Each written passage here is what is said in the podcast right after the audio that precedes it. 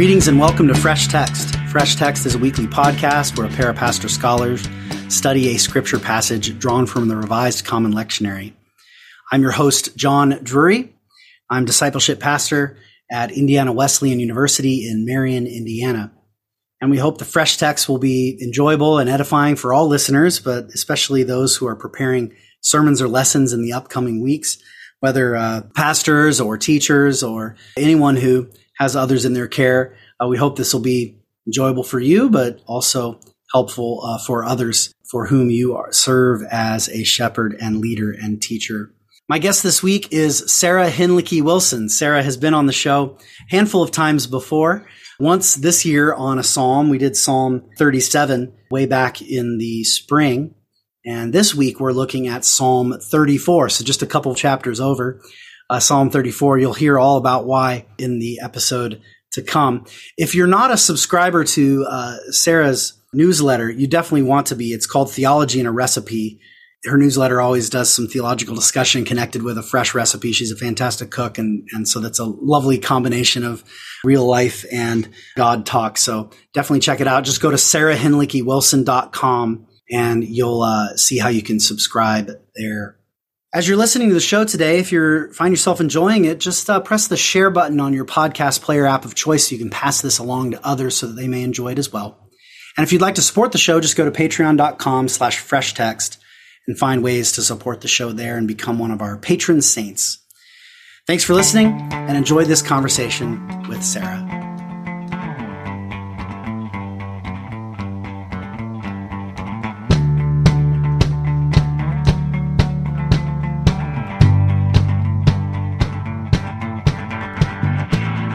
Yeah, so let's uh, let's read it. You want to read it in whatever translation you like, and we'll jump off from there. I will read from the ESV. That is my usual one. So, superscription of David when he changed his behavior before Abimelech, so that he drove him out, and he went away. I will bless the Lord at all times; his praise shall continually be in my mouth. My soul makes its boast in the Lord. Let the humble hear and be glad. Oh, magnify the Lord with me, and let us exalt his name together. I sought the Lord, and he answered me and delivered me from all my fears. Those who look to him are radiant, and their faces shall never be ashamed. This poor man cried, and the Lord heard him and saved him out of all his troubles. The angel of the Lord encamps around those who fear him and delivers them. Oh, taste and see that the Lord is good. Blessed is the man who takes refuge in him. Oh, fear the Lord, you his saints, for those who fear him have no lack. The young lions suffer want and hunger but those who seek the Lord lack no good thing. Come, O children, listen to me. I will teach you the fear of the Lord. What man is there who desires life and loves many days that he may see good? Keep your tongue from evil and your lips from speaking deceit. Turn away from evil and do good. Seek peace and pursue it. The eyes of the Lord are toward the righteous, and his ears toward their cry. The face of the Lord is against those who do evil, to cut off the memory of them from the earth. When the righteous cry for help, the Lord hears and delivers them out of all their troubles. The Lord is near to the brokenhearted and saves the crushed in spirit. Many are the afflictions of the righteous, but the Lord delivers him out of them all. He keeps all his bones, not one of them is broken. Affliction will slay the wicked, and those who hate the righteous will be condemned. The Lord redeems the life of his servants. None of those who take refuge in him will be condemned. Amen to that. Let us pray. Father, thank you so much for your word, both the words that you speak to us in your covenant and in your prophets, in the gospel, but also the way that you give words to us to return to you words of wisdom, words of praise, words of petition. And so we're grateful for your word as it comes to expression in the Psalms and in this particular psalm. And so we ask now that Sarah and I would be granted the gift of illumination by your spirit, that we would exposit this word in a lively and imaginative and from the heart kind of way that will be a benefit to those who are listening in. We pray the same for all those listening that they too will be guided by your spirit and not merely by words and thoughts of ours or of their own. So we ask that your spirit would be at work among us in the name of the Father, Son, and Holy Spirit. Amen. Amen. All right. So, uh, if I can start by putting you on the spot, we're getting near the end of the year and we've been, I'd say slogging through the Psalms, but I, it actually got more interesting as it went along. I think it's just a different style of study and some time to get used to. And now I'm kind of loving it. But anyway, we are late enough in the year that I've been giving my guests a little more carte blanche to pick a Psalm as long as we haven't done it yet. So, and uh, you asked for Psalm 34. So if I can reveal that and put you on the spot to say why, like what, what about 34 got you excited to share today? Yeah, well, there is the wonderful, famous verse number eight Oh, taste and see that the Lord is good. And that verse has come to mean something different to me because at the time of our recording, about two months ago, I caught COVID. My whole family got COVID. It was fairly nasty, though none of us had to be hospitalized. And the day after, I had about five pretty bad days. And the day after, like the worst of it was over, the day I started to feel better, I was congratulating myself on getting through the thing. And I was eating a piece of very nice chocolate. And I tasted one bite of the chocolate, and the second bite I did not taste. And I went, What just happened there? And then as the day went on, it became clear to me that, as many sufferers of COVID do, I had lost my sense of taste and my sense of smell, both gone completely, like way worse than any form of congestion. And so for five days, I could not smell anything at all either. Then my smell started to come back. I assumed that my taste would start to come back. And it's two months later, and it hasn't much, like a little bit. I can like taste the five basic ones you learn in kindergarten. Like I can tell that something is sour or bitter or salty or sweet, but I can't really distinguish among them. Like fruit and cookies are just sweet. And, you know, wow. vinegar and lemon and lime are all just sour. And people may know who follow my work that I love to cook. I mean, it's hard for anyone to lose your sense of taste, but like this is such a major part of my life. And now I can't even taste things. so I say there's no worse theodicy crisis for a cook than to lose your sense of taste. So then I started thinking about this oh, taste and see that the Lord is good. And I was like, darn it, Lord, how can I taste that you are good if I can't taste anything at all. And it ended up writing a reflection on it for my newsletter theology recipe just to try to cope with the crisis. But anyway, so this this has been very much on my mind and just thinking about this unusual expression of tasting the Lord. So when you when you reached out to me, I was and you had a, a good lectionary psalm in place, but I said, well, I've just been thinking about this one. And uh, if listeners remember, I'm the person who never really liked psalms much, but you know, like uh, we last I think did a Psalm 137 together, and I was like like, okay, now I'm up to two that I really like. So now I'm up to three. So thanks giving me a chance to share that. No, I love it. I love it. Yeah, it was it was 37. Oh, right, Monster 30. Psalm. Yeah, yeah. So you're up to three. Was there what's the other one? 29. is that a secret? I, 29. Oh. Yeah. Preached my first sermon in a church ever on Psalm 29. Oh. Oh, I love 29. For 11 years, I taught intro theology at Wesley Seminary, and my opening prayer was based on 29. No kidding. Yeah, I read 29 and then had a like a long opening prayer that was just kind of built all around. Although that's like a that's a very uh that's a very preachy psalm. So it's a little out of character, you know what I mean? It's a little more That's probably why I liked it, honestly. Yeah. better. the voice of the Lord is this and that. Yeah, yeah, yeah. Wow. So, oh, that's just awful. I mean, I had COVID so bad the first winter. Oh, you did? Of the pandemic. But I didn't have the bad I didn't I didn't lose my taste and smell the way my my wife did. And it came back much quicker though for her and oh man, that's awful. Yeah. Yeah, so you, you heard her mention it. I, I listeners who are maybe new to Sarah just to like highlight like how much she loves to cook, how much I got to enjoy that when we lived together in New Jersey years ago. And oh yeah, heavens. And she, her newsletter is called Theology and a Recipe. So I mean, her mixing food and God talk is kind of her specialty. Like it seems like a prophetic sign, right? You know, like this is exactly the sort of thing that would happen to me. You know, it like there's some sort of like deep but divine irony about the whole thing. Yeah, and you'd think that like well, hasn't this like always been like your theme? But like, no, it's not that something like this stands out more actually when it, when it's taken away. This, yeah. Yeah. Well, that actually puts it in context a little bit. I mean, we don't have to camp out on the, the inscription, But I feel like today it might be worth pointing out just something I noticed studying it that the same verb is used. Let's check it. I want to make sure it's there right. But yeah, the, the verb of tasting has the same root as the reference to David and him altering his good sense before Abimelech. Oh, I did not catch that. Yeah, well, it I yeah, I just there was a footnote in Robert Alter's translation that said that and I went and checked it and it was yeah, it was fascinating. I just huh. wouldn't have even noticed that. I just appreciated that pointing that out.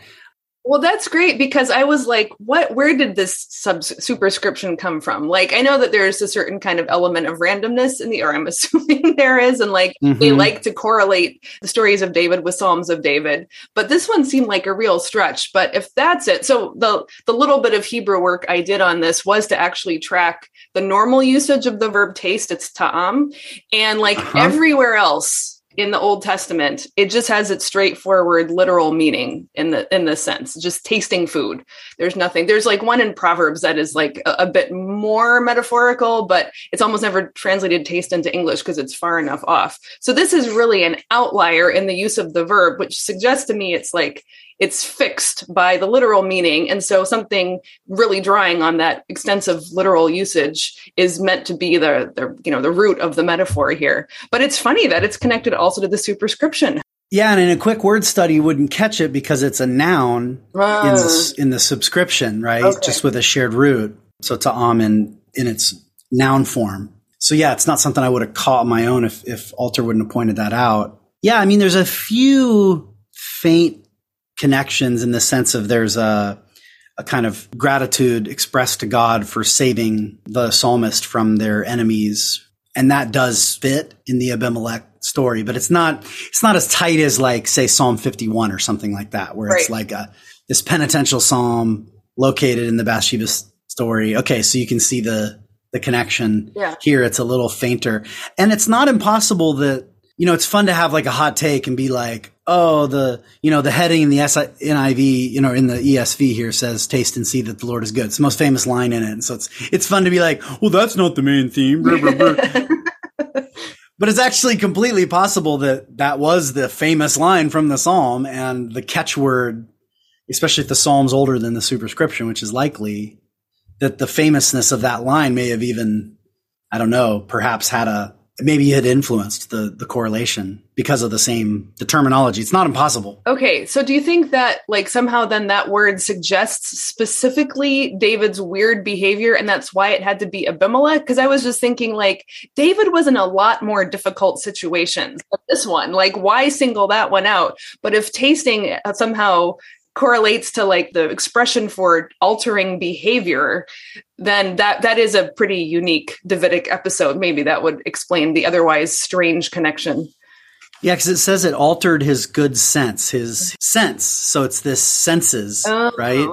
right. So that's like if you translate it in the transcription as because yeah you're right. Behavior is esv so alter translates it altered his good sense so that the connection is a little clearer, you know, right. like sensing right. a sensation. English has that double meaning, sense in the sense of our physical senses and also sense in the meaning of, or I just about said it, in the sense of, right, thought or, or, uh, perception, you know, in a kind of more mental sense. Yeah.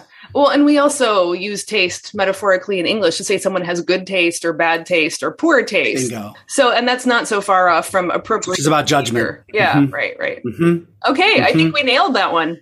I think it's very possible, especially, okay, I'm not, and you and I own this every time we've been on that we cut our teeth a little, a little more strongly in New Testament scholarship. and we've owned that and just that's the way it is. Um, so I bring what I know from that. So I know a lot of what I know about things in the Old Testament come from studying like the way the rabbis around the time of the New Testament mm-hmm. interpreted scripture, you know, because that's just kind of part of what we do in New Testament scholarship is kind of understand, you know, how other people were reading the Old Testament that helps to kind of illuminate the strange ways the New Testament reads the Old Testament. And it is actually pretty straightforward. It was mainstream ways of reading the Bible. The specific claims are unique to claims about Jesus, but the, the style of reading and, and a really common theme in rabbinic literature. And again, I don't know how late these subscriptions are, but they're late enough that this isn't completely irrelevant data. Rabbis really love these little catchword things where like one word from one passage, ooh, the same word is used over here. Uh-huh. I like that too. I love it. Yeah. and it's like not considered like it's the very thing you like it, you know, told you're not supposed to do when you take like a exegesis class. Oh, I don't think that's right. I think the the literature is so sophisticated and carefully thought out. I think most of the mm-hmm. time, mm-hmm. you know, there's probably some exceptions, but I think most of the time that matters a lot. And just as an example, out of the blue um, a while back in my church's bible study we were going we're going through the gospel of john and there's this part where jesus says um, night is coming when no one can work and they were like what is why why is night there? And i just happen to know from studying john before that much later in the um, last or not supper because there's no supper in john but the last night together scene when judas goes out the sentence after it and it was night and so i just said look at these two things you know if you if you find you know rare and significant words showing up in the same book you should see at least if there's some kind of connection to them and i think this is exactly what jesus was saying is like we have this a set amount of time but when night comes no one can work and implicitly even himself because he moves from action to passion at that point so yeah, i think the rabbis Bingo. are right and, and the and the book of john christ's death is the work of the father not his work. He's done. He's completed his work. Yeah. So yeah, no, that spot's right on. And then very next line after it was night, Jesus speaks and says, now the son of man is glorified. Mm-hmm. You know, so that's an extremely significant moment. That's the hour, right? The hour's come. So I think that's spot on. And it's, yeah, that's exactly how they, and like you say, it is actually very sophisticated.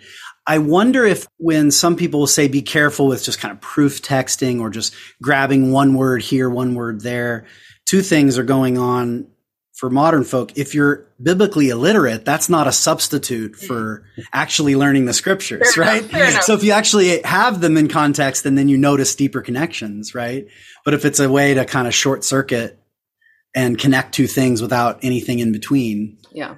And the other is that we're reading it in a translation right? Whereas the rabbis are actually like reading it in Hebrew and yeah. discussing it, you know, in Aramaic in a later form of Hebrew. So I don't know. I, I think I'm comfortable saying that that's at least a, a possible explanation for the connection and to see that as an opportunity to kind of explore possible resonances between the story and the psalm, even if they're not obvious on the surface. Well, let's take a quick break and come back and explore it some more.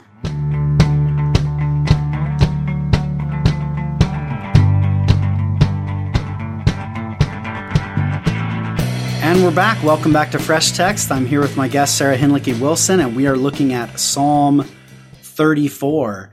So, uh, Sarah, who I first encountered, my very first encounter with Sarah when we were in seminary was uh, at a like a talent show where her and a friend did a did like silly poems. So she's she's always been a um, a fun uh, poet to me. Uh, so I was surprised actually when she said she wasn't a fan of the songs. Like, oh, but you're like a poetry person. So anyway, she uh, since Psalm 34 is in an acrostic, one of the challenges in in translation is do you try to represent that acrostic in English? And she went ahead and took a took a stab at that. So she's going to read that for us, and uh, we'll use that as our jumping off point during this segment. So did I set that up right? Or did no, I, that was beautiful. Uh, but I should say slipped in the story. But yeah, no, I didn't realize that was the first time you came. Across. Oh yeah, that that makes a lot of sense. I should say, in all fairness, like Ogden Nash is my like ideal poet. So that's not exactly the level at which the Psalms operates. But okay, so this is Psalm 34. It's only 22 verses for 22 letters of the Hebrew alphabet. So people who pay really close attention can figure out which English letters I omitted. Okay, here goes. At all times I will bless the Lord, his praise shall continually be in my mouth. Boastful is my soul in the Lord. Let the humble hear and be glad. Come magnify the Lord with me, and let us exalt his name together. Delivering me from all my fears, the Lord answered me when I sought him. Ecstatic are those who look to him, and their faces shall never be ashamed. For this poor man cried, and the Lord heard him and saved him from his troubles. God sends his angel to encamp around those who fear him and deliver them. Hey, taste and see that the Lord is good. Blessed is the one who takes refuge in him. I say, fear the Lord, you his saints, for those who fear him suffer no lack. Jackals suffer want and hunger, but those who seek the Lord lack no good thing. Kinder, come closer, listen to me. I will teach you the fear of the Lord. Life it is that you desire, and many days so that you may see good. Manage your tongue, free from evil, and let your lips speak no deceit. No to evil, yes to good. Seek peace and pursue it. Open are the eyes of the Lord toward the righteous, and his ears toward their cry. People who do evil find the Lord's face turned away from them. They are forgotten. Righteous ones cry out. The Lord hears and delivers them from their troubles. Saving the crushed in spirit, the Lord is near to the brokenhearted. The afflictions of the righteous are many, but the Lord delivers from all of them. Unbroken are their bones, the Lord keeps them all. Wicked folk are slain by affliction. Those who hate the righteous will be condemned.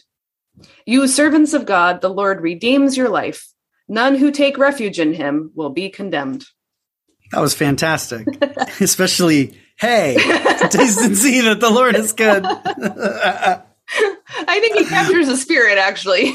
It, no, it it totally does. Yeah, because there is that little particle there that I think uh, ESV goes with the O. Yeah.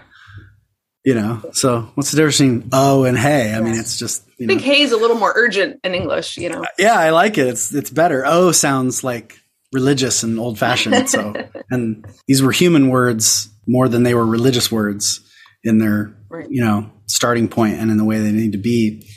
Yeah. So you dropped out. If I, if I got it right, so we'll see if our listeners wrote it down, but I got, you skipped Q, V, and Z. Is that right? And X. Did I miss another one?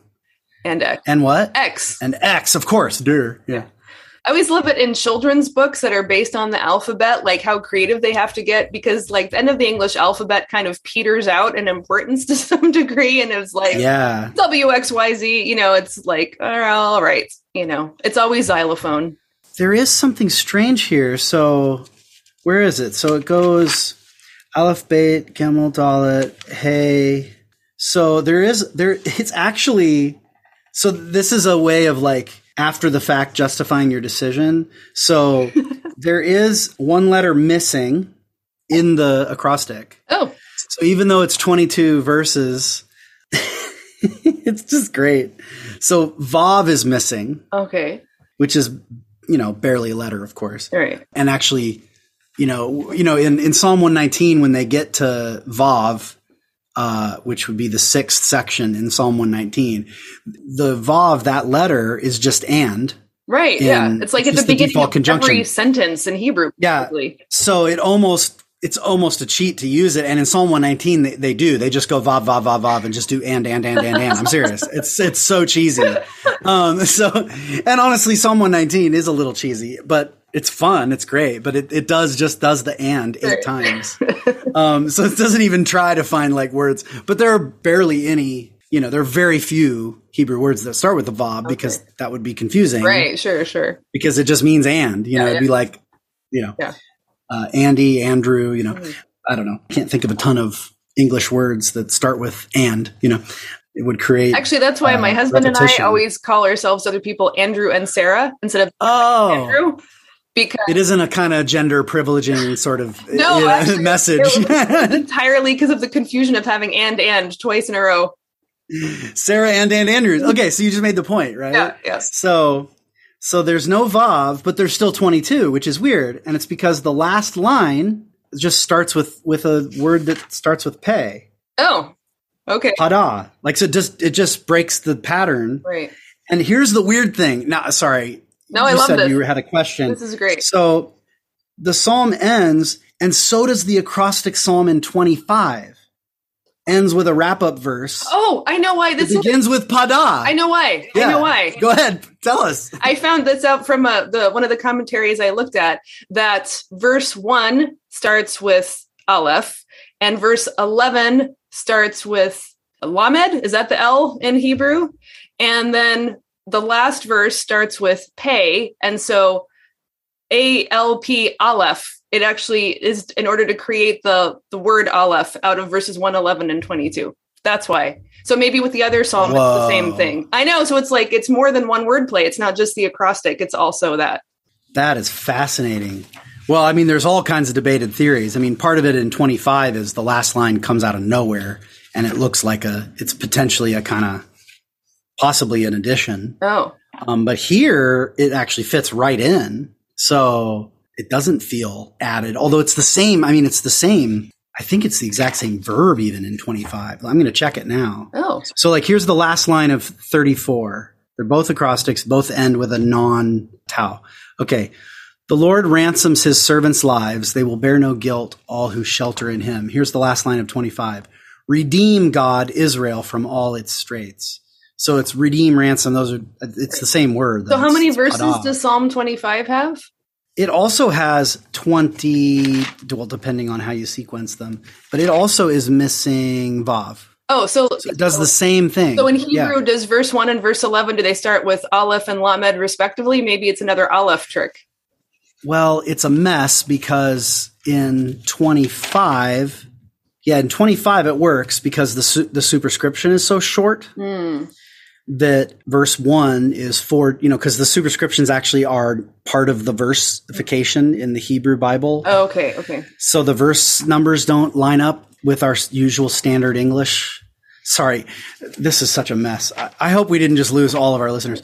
I love this stuff. I think I like the word. I know, I do too, but but the problem with that theory, the 1 11 12 theory Mhm.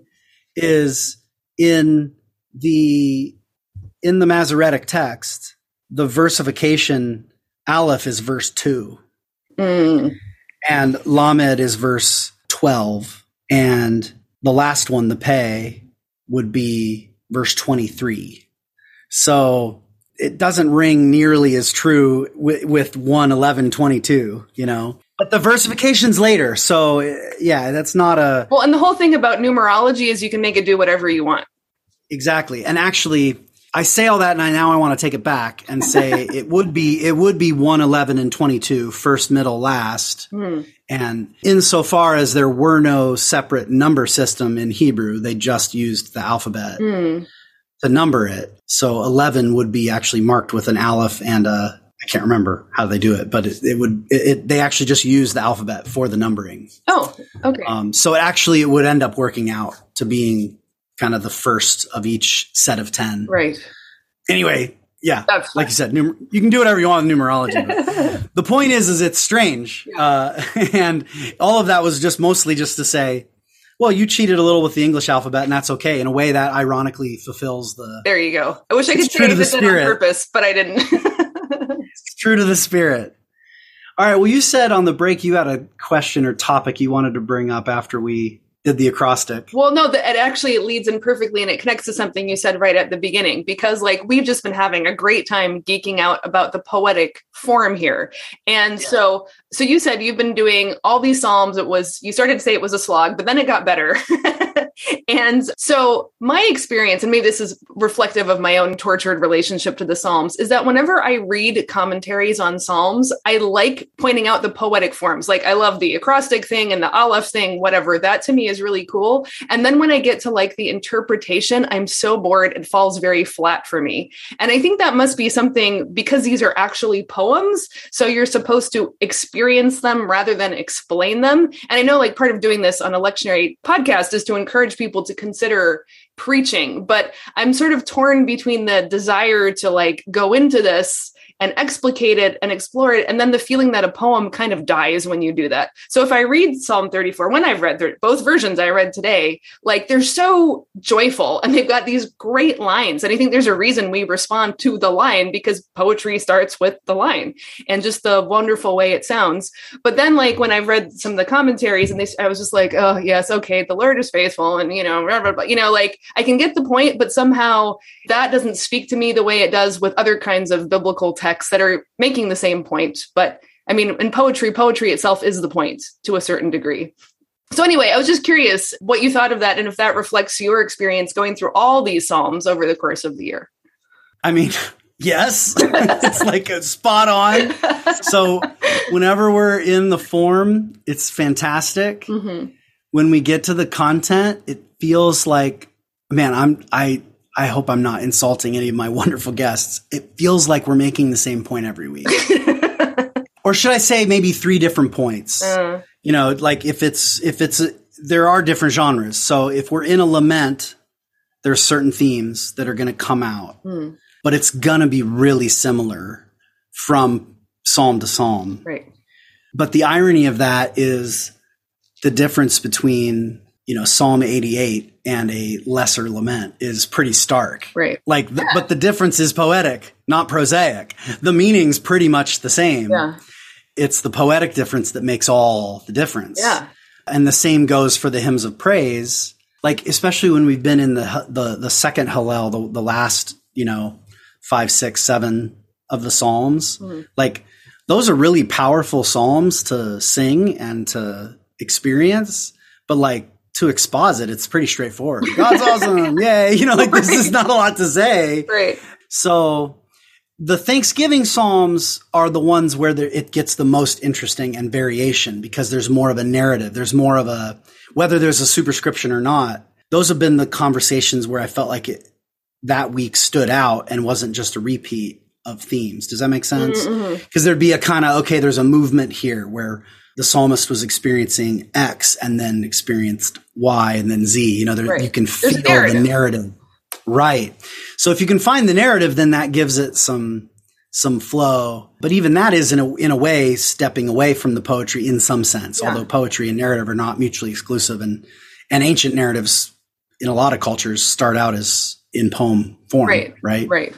You think of epics, you know, in in a lot of so, yeah, so I don't know if that's helpful in responding to your question, but no, I have felt that a little bit that, and, and it's been a constant refrain for me is like, I want to pray the Psalms. I want to live the Psalms. I want these to be, you know, a hermeneutic through which I interpret my experience. Mm-hmm. So I want the Psalms to help me explain my life. Mm-hmm but like actually expositing and exp- I'm an expository preacher. And so like, I really don't like preaching the Psalms because like, I feel like, yeah, I feel like I kill it. Yeah. Yeah. Whereas like when I walk through a passage in Paul or something, I feel like I'm actually helping it yeah. come alive for people.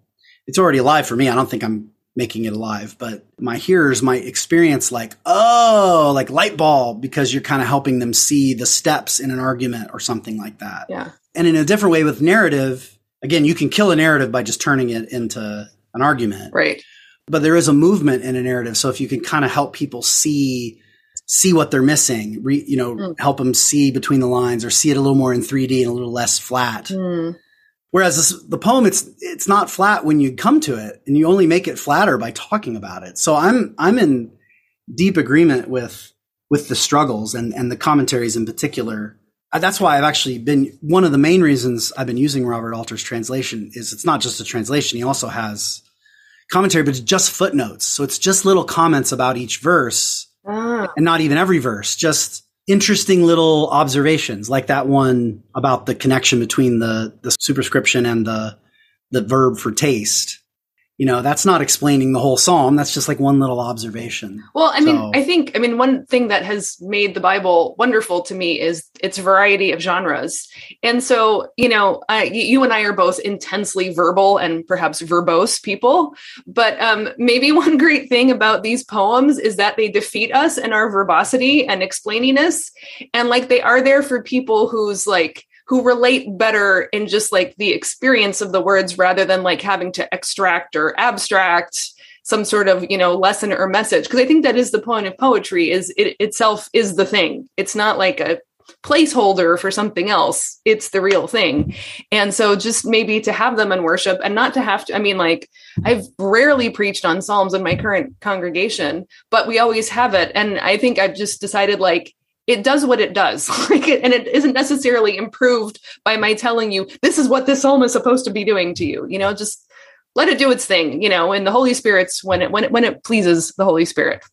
Yeah well my primary use of the psalms is in the daily office and with silence afterwards. Mm-hmm. mm-hmm. and in in benedictine tradition usually it's it's one line that i'll pick. And if i'm with others or even when i'm alone just repeating that one line again after we've concluded the psalm and then having a moment of silence, just kind of chewing on that. So that makes it okay that we've basically only talked about one line out of this entire psalm our whole time, because all my sermon starters are going to be entirely on that one verse too. well, uh, if you have to have words to make something okay, Sarah, uh, then yes, it did. what was it? Defeated our verbosity. Yeah, That's spot on. and notice how we kind of like misdirected and talked about other things because what do you do with it? I love it. It's perfect. Well, let's take a quick break and explore some sermon starters. All right.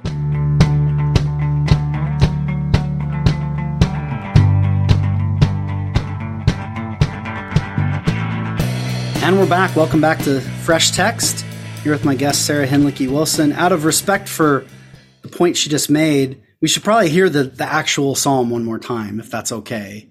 So I'll do it from Robert Alter's version here, that's pretty good, and then uh, explore a few sermon starters in our final segment.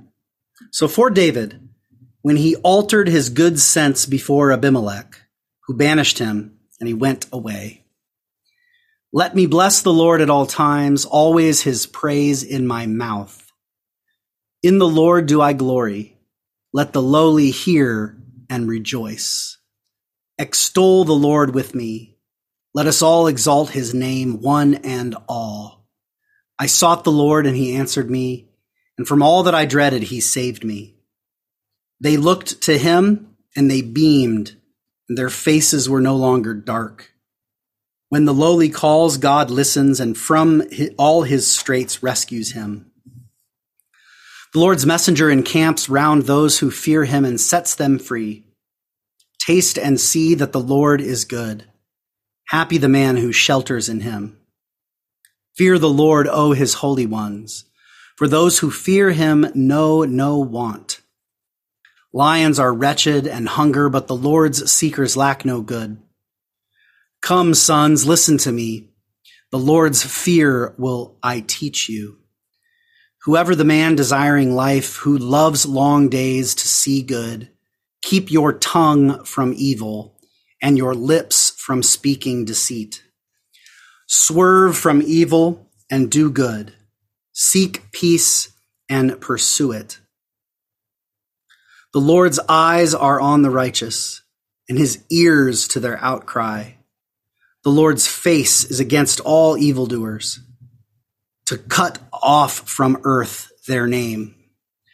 Cry out, and the Lord hears, and from all their straits he saves them.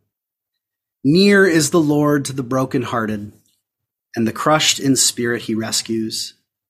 Many the evils of the righteous man, yet from all of them the Lord will save him. He guards all his bones, not a single one is broken. Evil will kill the wicked and the righteous man's foes will bear guilt. The Lord ransoms his servants' lives. They will bear no guilt, all who shelter in him. In the name of the Father, and of the Son, and of the Holy Spirit. Amen. So let's explore some sermon starters. Where do we want to go with this? Well, all I got is for verse 8. but I think you can do a lot of cool stuff with verse 8. And as you pointed out, that is the most famous verse of this psalm. The overall, it's just such a happy psalm. Like it's not unrealistically happy. You know, by the second half, there's acknowledgement that the righteous suffer. But overall, it's just like such an uplift. It just made me feel happier reading it, which I think is the purpose of this kind of psalm. Yeah, and the suffering is kind of a jumping off point. It's it's a counterpoint to the salvation, right? right it's yeah. not it's not a lament where he's stuck in it. Yeah. It's like, yeah, this is here's all the things that God defeats. Yeah. So so here's what I got on on taste. And I would say for preachers out there, even if you haven't gotten COVID and lost your taste, like I have for how long, oh Lord, how long? Almost certainly there will be people, in your congregation who have lost their taste to COVID or who are going to, or, you know, experienced it briefly or longly. And, you know, so there it's, it's going to have a visceral quality. And I think everybody knows that is a, a side effect of suffering COVID. So, you know, it has that, you know, immediacy that sometimes preachers like to bring to it. So as I was reflecting on this, I came up with um, a couple reasons why I think that this is is such a powerful verse and why you know it was selected. Besides its um, acrostic handiness, so one is that all other senses can take place at a distance. Like smell, vision, and hearing, definitely. You can do all of those from very far away touch obviously you have to get closer but i was imagining like but you could touch by like putting out your finger and like at arm's length here I'm, I'm, doing this on the video obviously people listening can't can't hear they just wondered why my but they can hear that it got echoey and kind of reverby for a second yeah. You know and you can like be turned your whole body can be turned and you can be on your toes ready to run away. So you do have to make contact to touch but you can still do it in a very distancing kind of way. But if and it can be brief it can be yeah. brief. But right. if you are going to taste something like you got to get right in there. Like you bring your whole head with all of your vulnerabilities and you actually stick out your tongue, which is very sensitive and vulnerable, you know, and like sort of think like, you know, putting it to a frozen flagpole is um, not a pleasant way to do it. But um, like, so to taste the Lord, it really means you have to get up close to the Lord. And of course, the, the implication is that the Lord is delicious, better than you were hoping for. But I think that's why it's so powerful is there's this kind of intimacy. It, it is an act of trust to get close enough to taste. All the other senses can allow you to reserve your judgment on God. But taste is already banking on it's not going to be terrible. And the promise of the psalm is like, it's not only going to not be terrible, it's going to be amazing, delicious, tasty, satisfying, savory, all those good things. That's absolutely lovely. And you could, I wonder to what extent the, the psalm is even playing on that, at least in an evocative way, which is the way poetry works, by so many references to other body parts and senses. Mm. You know, so there's, I mean, specifically the tongue and the lips appear in verse 13, and the Lord's eyes and ears and face uh, show up in, in 15 and 16. And even the opening line, let me bless the Lord at all times, always his praise in my mouth. Yeah. I mean, it's, it's a very visceral psalm in general. And Hebrew language is very concrete and visceral mm. anyway. But this psalm seems to be leaning really hard into that. Yeah. I love um, that. That is a beautiful connection. So, and if, if anything, that's a, at least a justification for zooming in on eight and not just in a way that's yanking it out of the psalm. Mm-hmm. You know what I mean? But embedding it into the psalm. Yeah. So in a, in a sermon context, you know, sometimes you just know that even though you're zooming in on one moment, in a text, you know that it's connected to the larger context, but you're not going into that yeah. and justifying that. So that's one extreme is you just kind of, you know it. And if someone asked you, you'd be like, Oh yeah, isn't that fun how it's all connected? The other extreme is you walk people through that, mm-hmm. you know, and my favorite is to try to cut the Gordian knot and try to try to this. These are actually the parts of sermons that I actually write out because I'm not a manuscript preacher anymore. I mean, I pretended to be one for a little while when we were hanging out with Presbyterians in my twenties. Well, you know, learn the genre, learn the yeah. method, and then steal from it and do your own thing. But the parts of my sermons that I actually compose are often like the offhand lines, mm. to, so that I make sure that I'm don't because I am a as you called out early in my verbosity, an aside can go for five minutes in a sermon, right?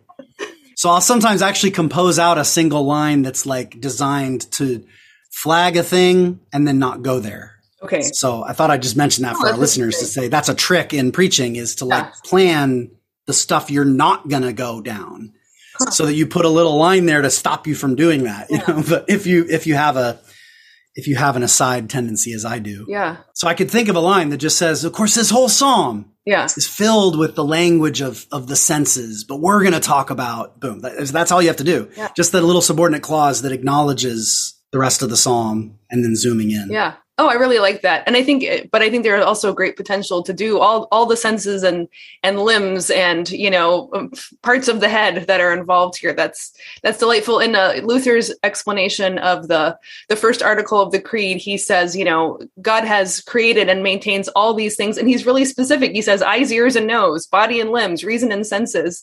It's so delightfully specific about what it's actually like to live in a human body, and I always found that charming. And I never liked the more modern modern translations that smooth it out to, you know, my body and soul or something like that. Loses the fun of it.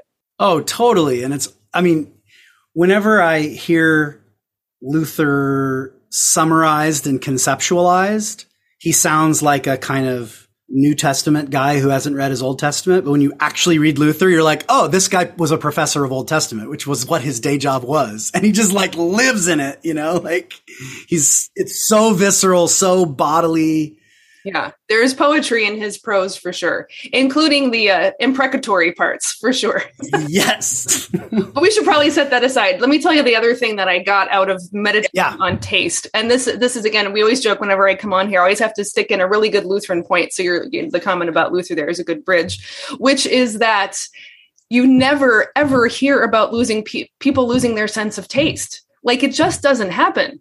So, you know, like there are all these healing miracles of people, you know, who have, you know, problems with their limbs that don't work and people born blind and people without healing. And the problem with their tongue might be speech, but you never hear anything once about someone who can't taste.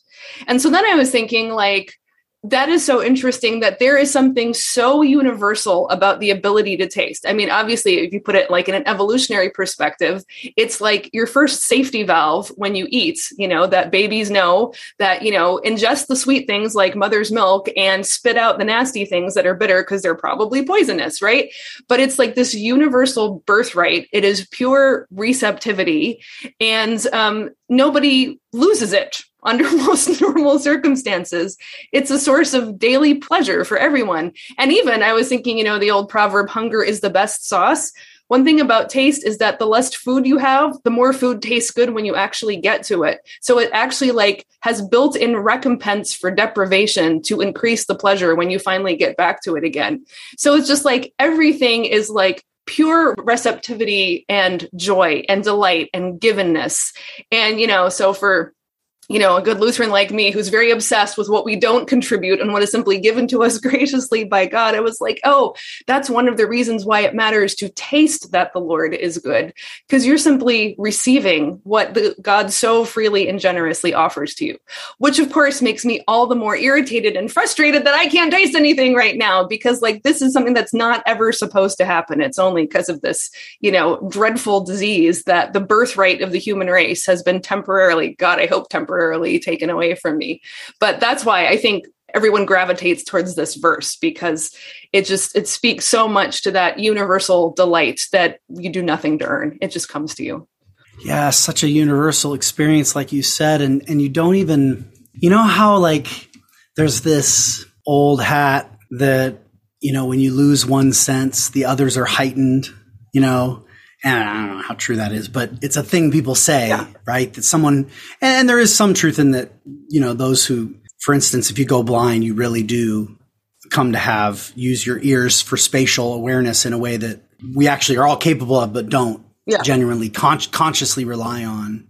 So, you know, there, there's clearly something to it, but boy, like I can't think of any sense that can be a substitute for taste. There's no, like, I mean, and like you say, taste and smell are all intertwined. You don't really lose one without the other. Yeah, um, but it's weird. I can smell. Together. I can't. T- oh, really? Okay. Yeah, I can smell. It came back within a few days. So I was like, oh, great, my smell's back. My taste will follow. Oh, yeah, you did really, say that. And that's so weird because I was always told too, like, if you can't taste something, it's because you can't smell. But I can definitely smell. What I can't do is taste.